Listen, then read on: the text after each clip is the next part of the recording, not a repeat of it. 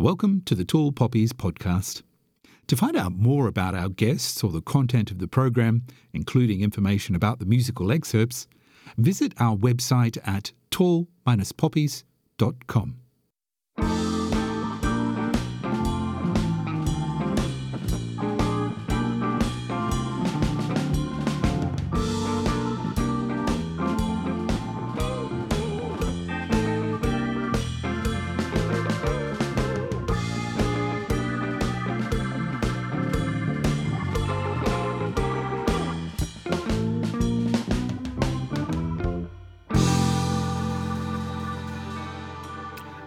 Brendan O'Shea here, welcoming you to this edition of Tall Poppies, where we meet the Sydney born Kat Frankie.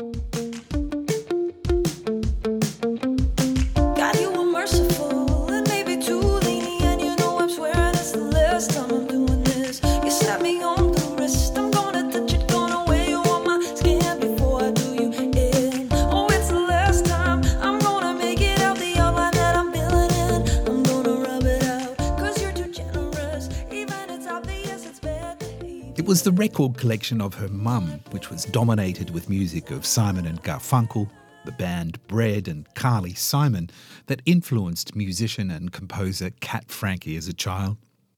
Kat grew up in Sydney and taught herself to play the guitar, and apart from a spell in the school choir, she received no formal musical education and after finishing school pursued studies in design at the College of Fine Arts at the University of New South Wales.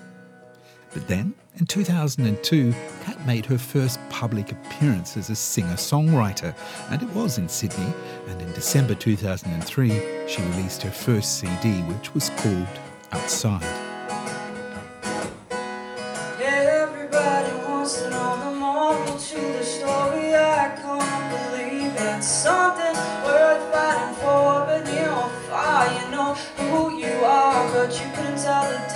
If it you in the eyes. I don't know. I'm here to tell you everything, talk of anything, and I know. Despite performing regularly, Kat could not at that stage imagine herself in a music career and went on to graduate as an interior designer. But then, in 2004, and in search of creative impulses, Kat moved to Berlin, initially for just a year, but low rents and cost of living meant she had time to focus on her music. And there were plenty of performance opportunities too. In fact, with her first Berlin song, The Wrong Side of Midnight, Kat won a Jackster Award for Young Australian Songwriters.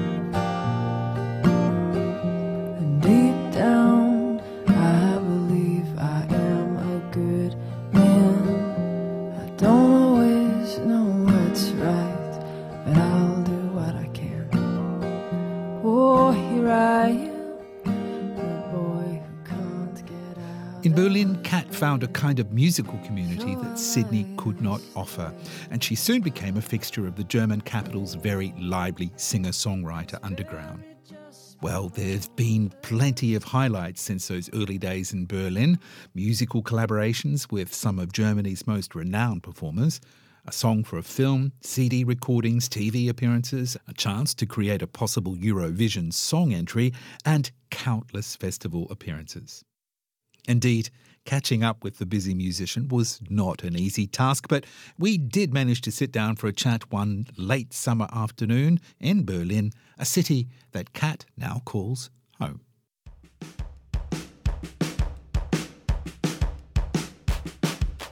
When we speak of going home, it only exists. in the arms we know. I feel like you never got a chance to throw. Like everything I'd locked and loaded right before. They said to shut your mouth while you're getting degraded. Keep it from the kids cause they don't wanna phase it. Everything about Well, Kat, first of all, thanks very much for coming on the podcast. Thank you for having me, Brendan.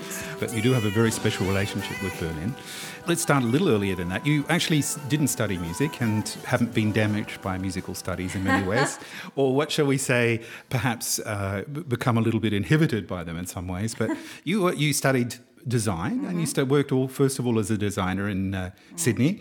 You started to write songs when you were very young. You know, your mum apparently had collections of Carly Simon and uh, Simon and Garfunkel. She had a pretty Actually, cool lovely stuff. connection. Actually, yeah, Yeah. they're pretty pretty wordy stuff too for a small Yeah. person. Yeah. Yeah, strangely enough, my yeah, my mum was into really cool music, and she was really into, the yeah, like Kate Bush and stuff like that. I guess I got lucky there.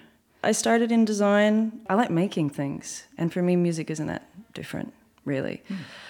I didn't think of music as a career. I mean, I love singing. I sang every day. I made up songs in my bedroom every day and recorded things. I just thought music was something for that other special people did and you know, for me it's better to study and have a career and get a job and do that kind of stuff. Indeed, you did, but the force, of course, was there, and you had to continue, and you started to actually perform and, and get to know things in Sydney. So, uh, what, what was it like in the early days in Sydney then when you first started out? Was it a tough one to, to break into? I mean, you know, mus- muso sets are, uh, are rather unique, aren't they, in that way? Firstly, I was never really a part of the music community in Sydney. So when I was at university studying design, I had uh, some friends who were starting to be DJs and music producers and musicians. And I remember a friend of mine one day, she had a gig in a local pub with her boyfriend at the time that uh, she invited everyone to. And I was like, I was like, how, how, how do you get a gig? And she was like, well, um, you have to record a demo. And I was like, well, what's a demo? She was like, well, you know, you have to record a sample of your songs and then send it to a booker. And I was like, but how do you get in contact with the booker? And at the time, there was like uh, the drum media, like uh, newspaper, and in the bottom corner of all of the advertisements for gigs was always uh, like a PO box or address for the booker of the venue. So a long time before uh, MySpace links and SoundCloud, but so I did that. I had another friend of mine who was at studying with me who wanted to be a rapper. And so he was recording rap at home, and so I went into his bedroom and recorded five songs on his on his computer, and burned a couple CDs, sent five off, and the next week got three phone calls. Wow. So it kind of was just for me. It was just ignorance that kind of prevented me from doing it. I just had no idea, and I had this whole other career trajectory planned. Mm. So, so that was just sort of when it started, and then slowly just sort of doing shows and learning what that was about. But still, still working um, for the architecture company after school.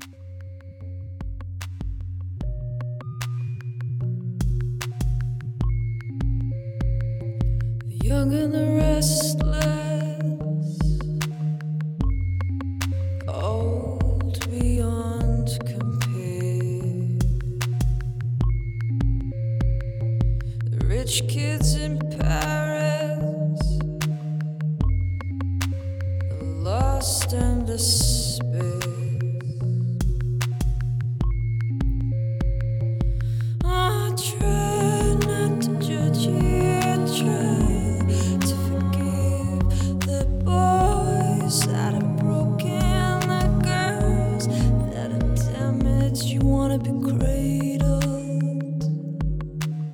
Of course, you know, when you talk about architecture and you talk about design, there's a, a lot of structure involved there. You, you're actually looking at how things are put together. Now, in the music world, of course, doesn't matter what direction of music you go, people talk a lot about first the word, then the music. Is it the first the music or then the word for you? Well, how does it work for you? Because, of course, performing your own music is probably the most important thing for you, I should imagine. It's certainly the most pleasurable thing, for sure. I mean, actually, creating it is more pleasurable than performing it because, in a way, performance is just repetition. And while it's a joyful thing, you know, there's no substitute for that very first moment when an idea is manifested. So for me, it's it's very much a mix of maybe a melody, maybe a kind of sound concept, maybe a beat, maybe a, a phrase. It's really, really mixed for me. And but the main thing that I try to do whenever I'm producing the music or writing or creating the music, I always try to write my lyrics at the same time, which is something that not all people who produce do. They generally produce and arrange, and then, you know, it's quite common that people will just write the lyrics later. And for me, it's very important that everything's kind of born at the same moment because a song is words and music, and um, I feel like they shouldn't be separate. They should be created in the same moment so that they so that one can't essentially exist without the other. That's my idea of a good creation. It's like you couldn't separate those two. Got any idea where that idea comes from? I don't know. I think it's just it's always the way I've kind of written. I think, and um, you know because I have stuff that I want to say. Mm. And these days, now that I'm I'm more in the production world, I it's become very apparent. It's very very tempting to just get into a production hole and and go into that space and just spend hours, you know, tweaking a tweaking a, a synth arrangement or something like that, and forgetting that oh, there's supposed to be meaning here. and and so for me, it's very much about communicating an idea or a feeling or a moment or a concept and trying to be as concise and using all these tools using melody using arrangement using harmonies using words using the phrasing of the words to all express this one idea. And to me that's the way i think a, a song can be strong. Like it's it's fundamentally strong. It's structurally strong. You know, it's like a it's like a piece of furniture. The materials need to be strong. The structure needs to be strong. The concept needs to be beautiful. And then you've then you've created something that stands for itself. And it's the same with songwriting.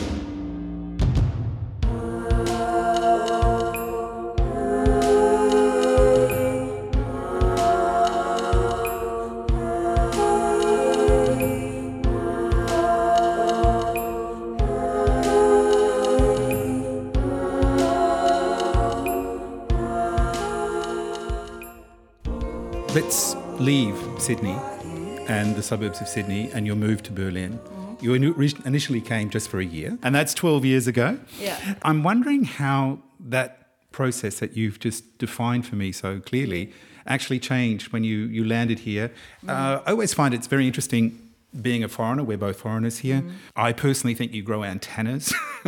yeah, you become more sensitive to all sorts of things. You mm. become very aware of you know, observing something that's going on most of the time yeah. without you and how you're going to fit into it and what that effect has on your creativity. Being around another language, yeah. another culture, yeah. and not just any culture, of course, here in, in Berlin, where when you came was probably quite different to the Berlin we live in now. Oh yeah, it's changed. It's changed a lot, hasn't it? It's crazy. Mm.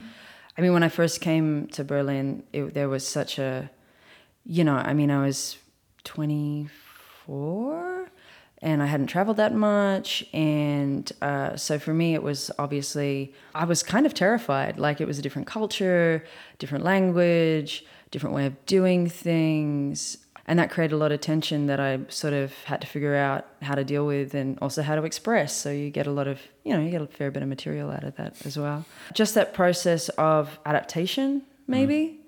And I think probably over time, being also being immersed in, a, in an environment where, I mean, in this town, they're very, very supportive of their artists as opposed to in Sydney.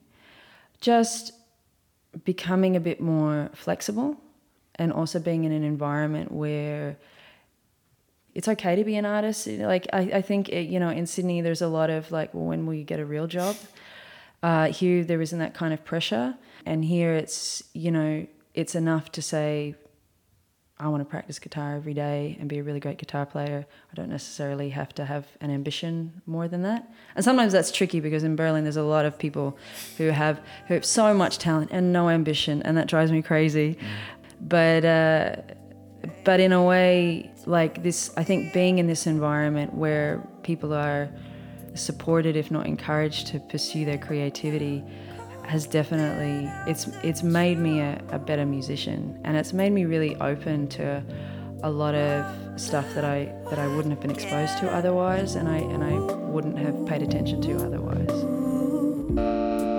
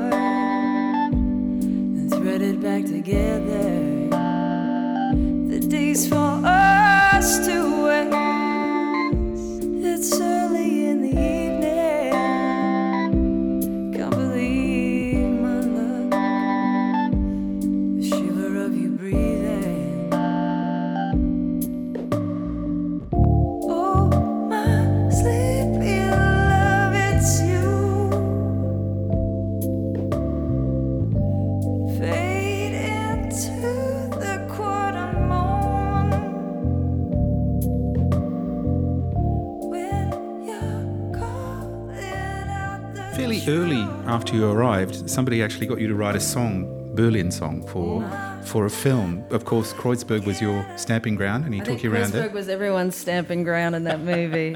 it should have been called Kreuzberg Songs. What's it like for you when somebody comes to you and says and gives you a commission and says, write a song about Berlin? I mean, you know, look, it goes down through the ages, composers Yeah. that have actually been commissioned and, and also had patrons and all the rest of it. But this this being put on the spot like this, did you have a lot to talk about? Oh yeah. I mean, this was also very much in the beginning, and, and I think you know that song I wrote was called "The Faint-Hearted Ones," and it basically just is about what I just talked about. Actually, like talented people with no ambition. That's basically what I was kind of shocked. I was really shocked by that when I first came to town. I was like, oh, it's like it's okay to do that. It's like, you know, to not pursue uh, careers and promotions and sort of quantifiable sort of you know what i mean? Like ways of measuring success and stuff like that. That was really shocking to me at the time. So that's kind of what that song's about. But uh, if someone sets me a challenge i'm really like into trying it out seeing what comes of it. Yeah. and it's not for the sons of the faint-hearted ones. Ashen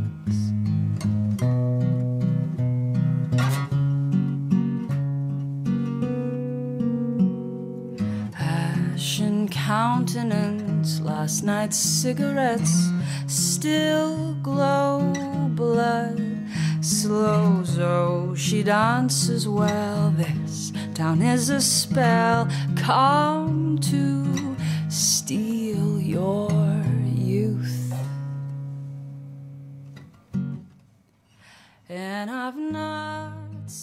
you think ambition's something that perhaps belongs more to the earlier part of a career and that later in the career that it perhaps is less necessary? I think it depends what kind of career you have, or even if you refer to it as a career, because a lot of people don't as well. You know, whether they have one or want one, that's that's another thing. I mean, for me, it's always just been about making it sustainable, so that you know, I mean, financially sustainable, so that I could afford to, you know. Pay for the next studio session Yes. or go on tour or promote it or whatever. But I mean, there's some people that I see, like, there's a lot of kids now who go to you know there's like this concept in Germany of the pop schools and the pop academies where sort of young kids with a bit of money can get a private education and learn how the music industry works to learn how to you know mix things and and promote shows and you know do business and stuff like that I think it's great that that exists but another part of me thinks where's the struggle you know just seems to be sort of producing a very sort of specific kind of mainstream pop. Not that mainstream's bad, I love the mainstream, but you can sort of hear what's coming out of those schools. Um, but the, the thing is, is that those kids are the most ambitious of all.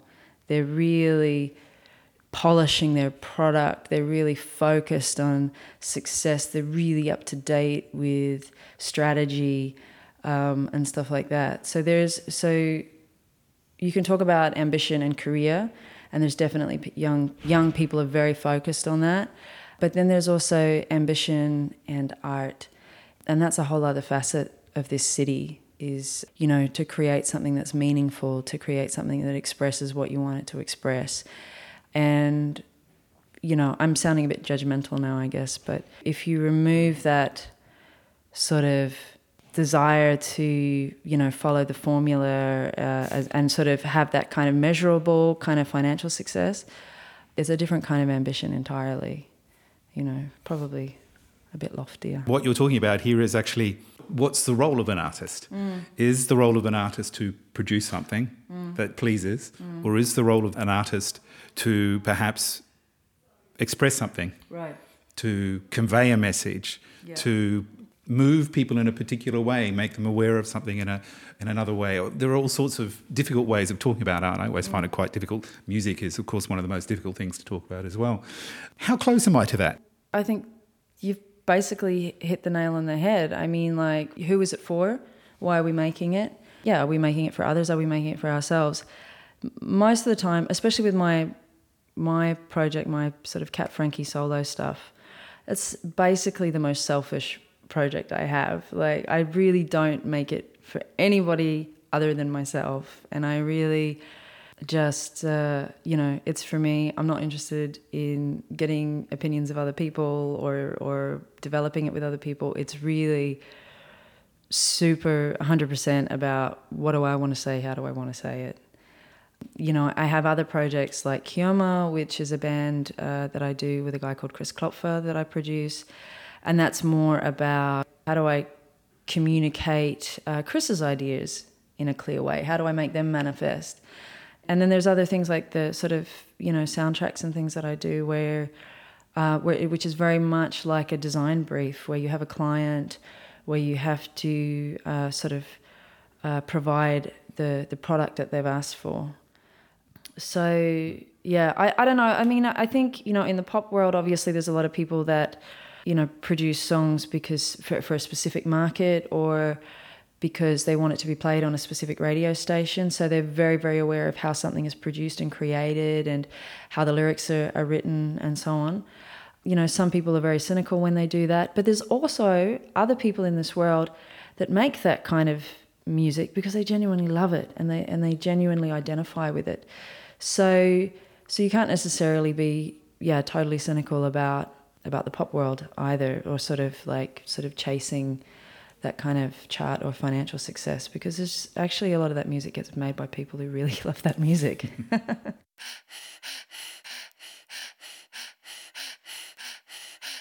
Somebody said that it's the pressure always gets you, it'll burn right into your soul. Slip your sneakers as you creep around the sleepers got a long night of moaning on. So little sister, don't you be a brother's keeper, got a mind to travel alone. You can get it ready, they can try to hold it steady, it'll unravel on its own. Let me tell you that I, I know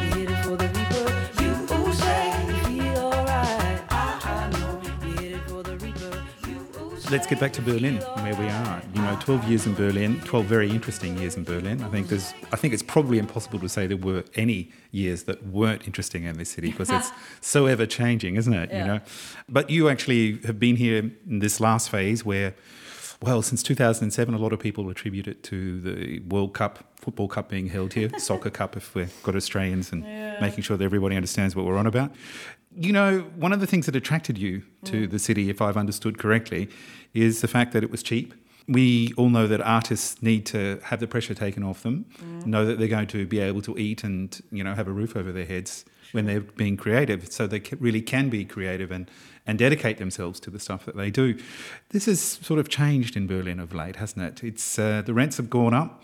Um, Sure, the rents have gone up, but I mean, like compared to Sydney and Melbourne, I mean, it's nothing. It's still, I mean, sure, there's definitely economic, a lot of economic change that's been happening in the last few years here. I think certainly since um, like Klaus Wowereit, the last mayor's time, you know, he spent a lot of time courting international investment in this city, and he, you know, he started to build that international airport, which isn't working out so well. Um, and it's become very much, you know, international, international. How involved are you in local politics?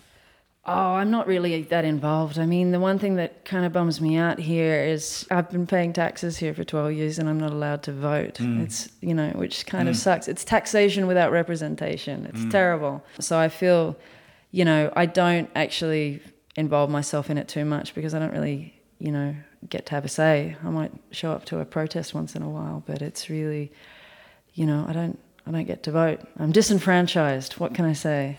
Yet your songs are all about what people are thinking about here too, aren't they? A little bit. Yeah, that's true. What sort of relationship do you have with German? With the language, you mean? Yeah. Yeah, it's a it's a tough song to sing in. I gotta say. I mean, I tried. I've I've written a couple of things in German. Uh, but I mean, even on my last album, I had a song that was 100% German, and a and a German friend of mine said that like the language that I use, because I like to use sort of a bit more like sort of old school words occasionally. Mm. He said I sounded like Gandalf.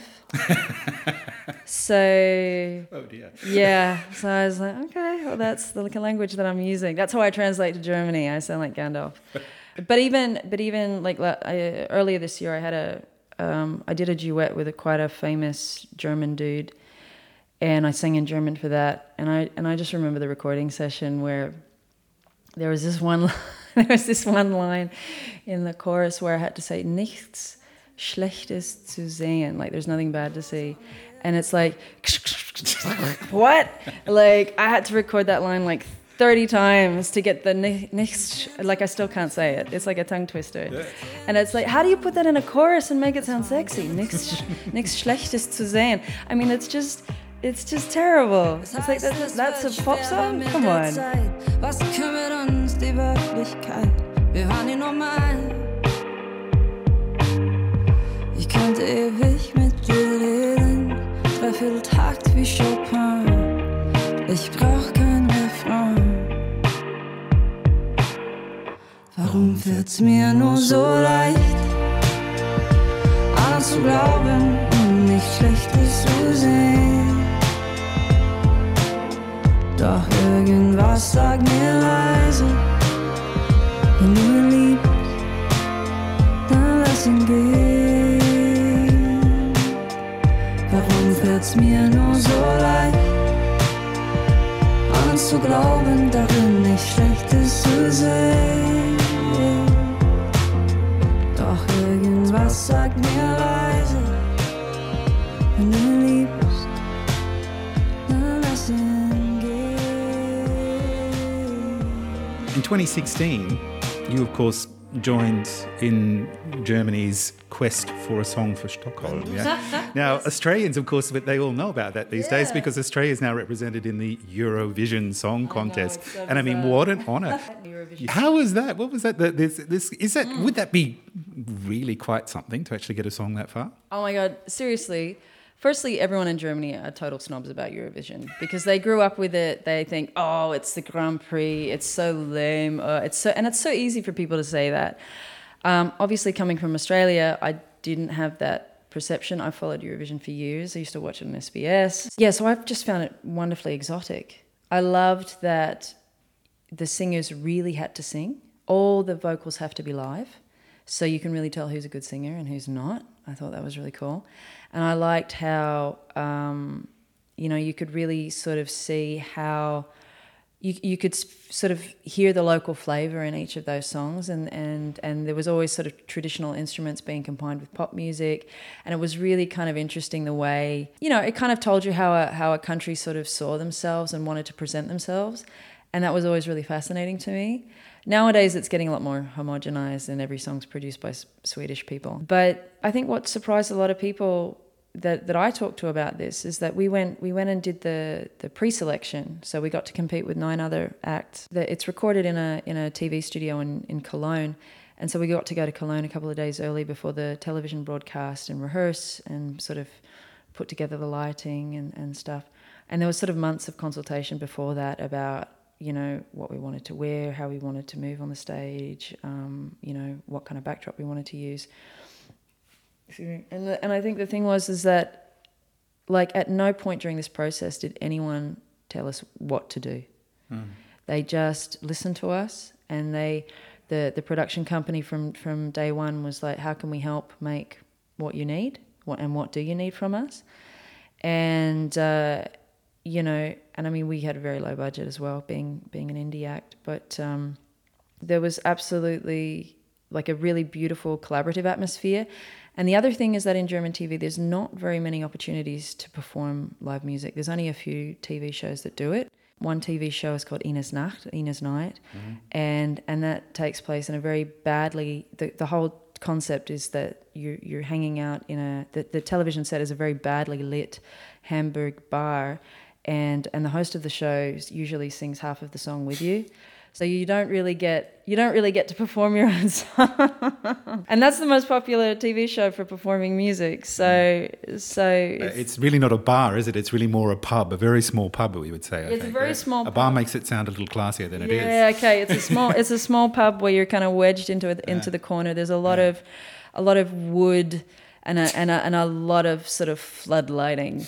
It's like no one comes, no one can look attractive in that situation. Still, Kat, one has to say that it's one of the greatest honours you could have in this country to be on that program because it's one of the most popular programs on on telly. Yeah, I mean, I think like four or five million people watch that mm. that show. Mm. Yeah, mm. yeah, it's mm-hmm. it's it's pretty wild. So, yeah, I mean that's you know, whether you think it's cool or not, it was a huge opportunity, and I had so much fun doing it. Yeah. I loved it. I imagine. loved it. Can yeah. imagine. Quite, quite something. Now, what really comes through for me, really loud and clear, in, in, in, as we chat here today, is the importance for you to, to work independently and to be mm. to be able to have the freedom to do the things you want to do. Now, you've started your own music business here, right? Yeah. So I've been independent for many, many years until now. Grönland is a label that's owned by a quite a famous German musician called Herbert Grönemeyer, sort of very respected and loved stalwart of the of the German sort of rock music scene. And these guys approached me a little while ago and were so chill. They were like, "Anytime you're ready, we'd be happy to help." And and it was the most sort of chill interaction. And I think I was just sort of ready to kind of work with somebody else because I think when you I've had a few conversations with other musicians about this at the moment about how being independent like the parallels between being independent um, to sort of protect your identity, to protect your music, to protect your creativity, and also not being ambitious to protect your creativity, to protect yourself from exposure to other people's opinions and voices and criticism. And I think in a way, like I'd already, my, my side project, Keøma, we'd already put on a, a, another record label called Embassy of Music. And I did that because I really, I didn't want to put that on my own record label because it was a, it was a collaboration and I didn't want to be solely responsible for, for a band. You know, I just thought that was, that was a little bit too much pressure. And I think through that process, I've sort of become a little bit more comfortable. And I think with this record label, there's a lot of people in this industry that kind of understand that you, you kind of have to have a hands-off approach with me, otherwise it's it's it's not not going to be a happy situation, and uh, and these guys these guys totally got that from day one, and uh, and I just said, look, I'm working on this album, uh, I'm not going to show it to you until it's finished, and uh, then you can decide, and uh, and that's what we did. So yeah, so far it's it's been a really really nice collaboration. It's been nice to actually have someone to talk to about, you know, promotion and video clips and all that other stuff. I mean, music is like I, you know, no one's allowed to talk to me about that. But uh, but uh, you know, if you want to have a discussion about distribution in France, it's nice to have someone to talk to.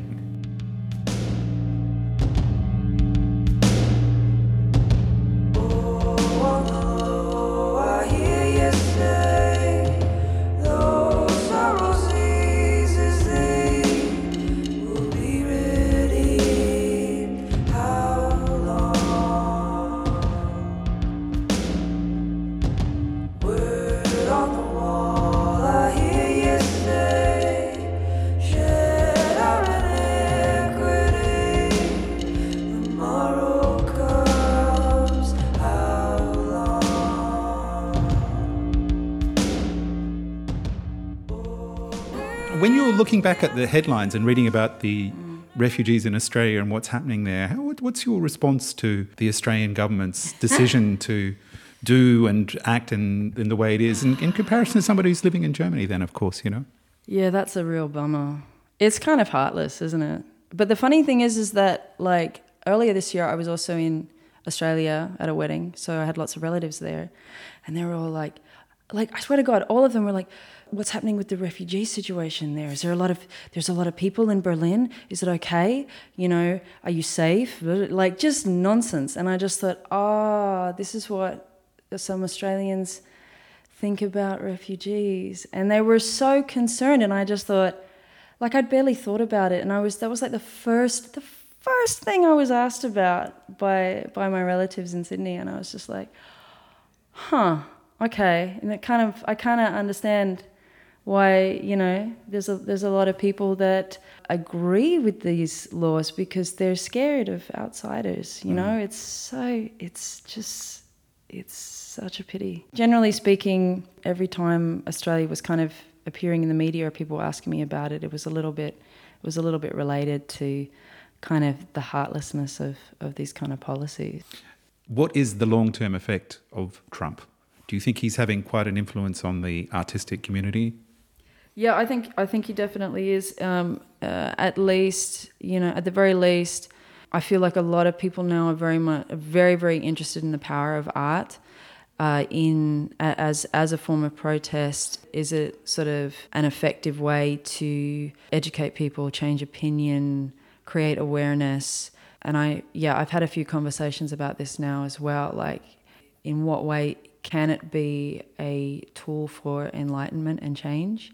And you and you see that now. You see like a lot more, you know, sort of a lot more political content is starting to appear. I think because uh, you know we're, we're living obviously we're living in this very media saturated age where the stakes also feel very feel feel higher but but in some ways they are higher when the loudest voice is the one that you know ends up in the history books you you you kind of have to you have to sort of speak out and and use the tools that you have available it's mostly at the moment i i, I feel certainly in my circle that that uh, yeah, people people are, are, sort of questioning and testing and experimenting with with the with the limits of of art to sort of capture hearts and minds.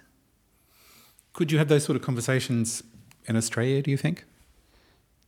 I think so. I mean, I think obviously Berlin has a huge it has a huge activist culture here. There's you know there's a protest every weekend in Kreuzberg, basically. In Sydney, everyone's sort of relatively economically well off. Obviously, there's a lot of people are focused on different things.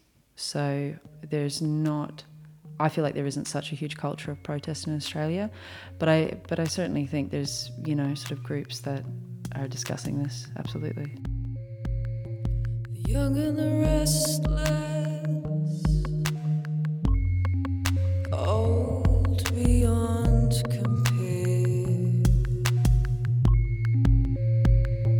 The rich kids in Paris, the lost and despair.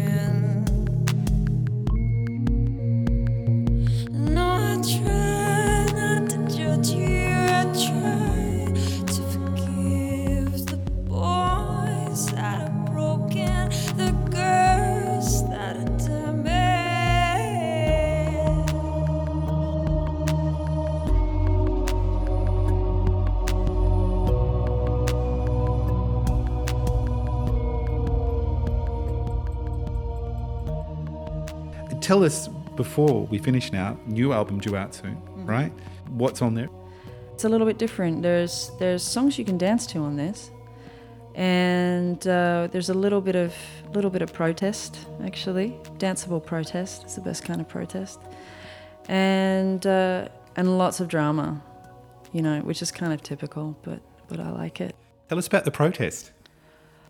I'm someone who tends to sort of write things in very sort of abstract terms and kind of disguise the origins of things.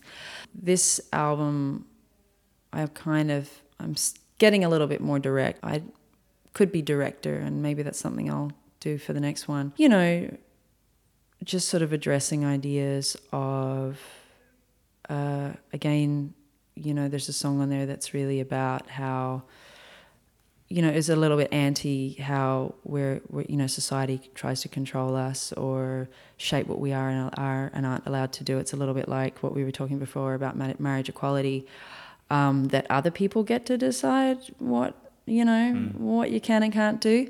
So, so it's it's basically about that. Oh, there's a really pretentious song about there was a women's march um, that sort of was sort of the first thing that started to trigger the, the French Revolution. Mm-hmm. There was mm-hmm. a it sort of led to a huge mob of people heading over to Versailles and bringing the king back to Paris because he was completely out of touch as a leader and people were starving, which is also relatively relevant today. So, you know, there's a few more kind of um, heavier heavier topics this time that are that are popping up with sort of you know because really again you know you can you can talk about doing art art for yourself or for others but you know i'm just also just trying to express and process how i feel about the world today. D let's hope so. Yeah. Kat frank I, I, really do appreciate very much your time and for being so generous and sitting here and talking with me today. And uh, all the best for this new production. Thank you. And uh, looking forward to hearing lots more. And yes and sampling lots more of the, the remarkable Kat Frankie. Thank you very much for having me, Brendan. Take care.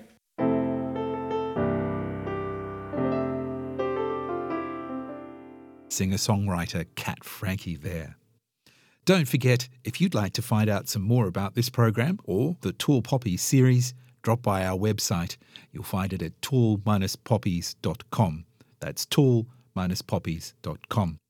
You can also drop us a line at the email address info at tall-poppies.com. Sound engineer Thanos Karakantas helped put together this episode, which was produced in Berlin and made possible through the support of the Australian Embassy in Berlin. It was nice to have you with us today. I'm Brendan O'Shea, and I look forward to welcoming you again to our next Tall Poppies podcast very soon.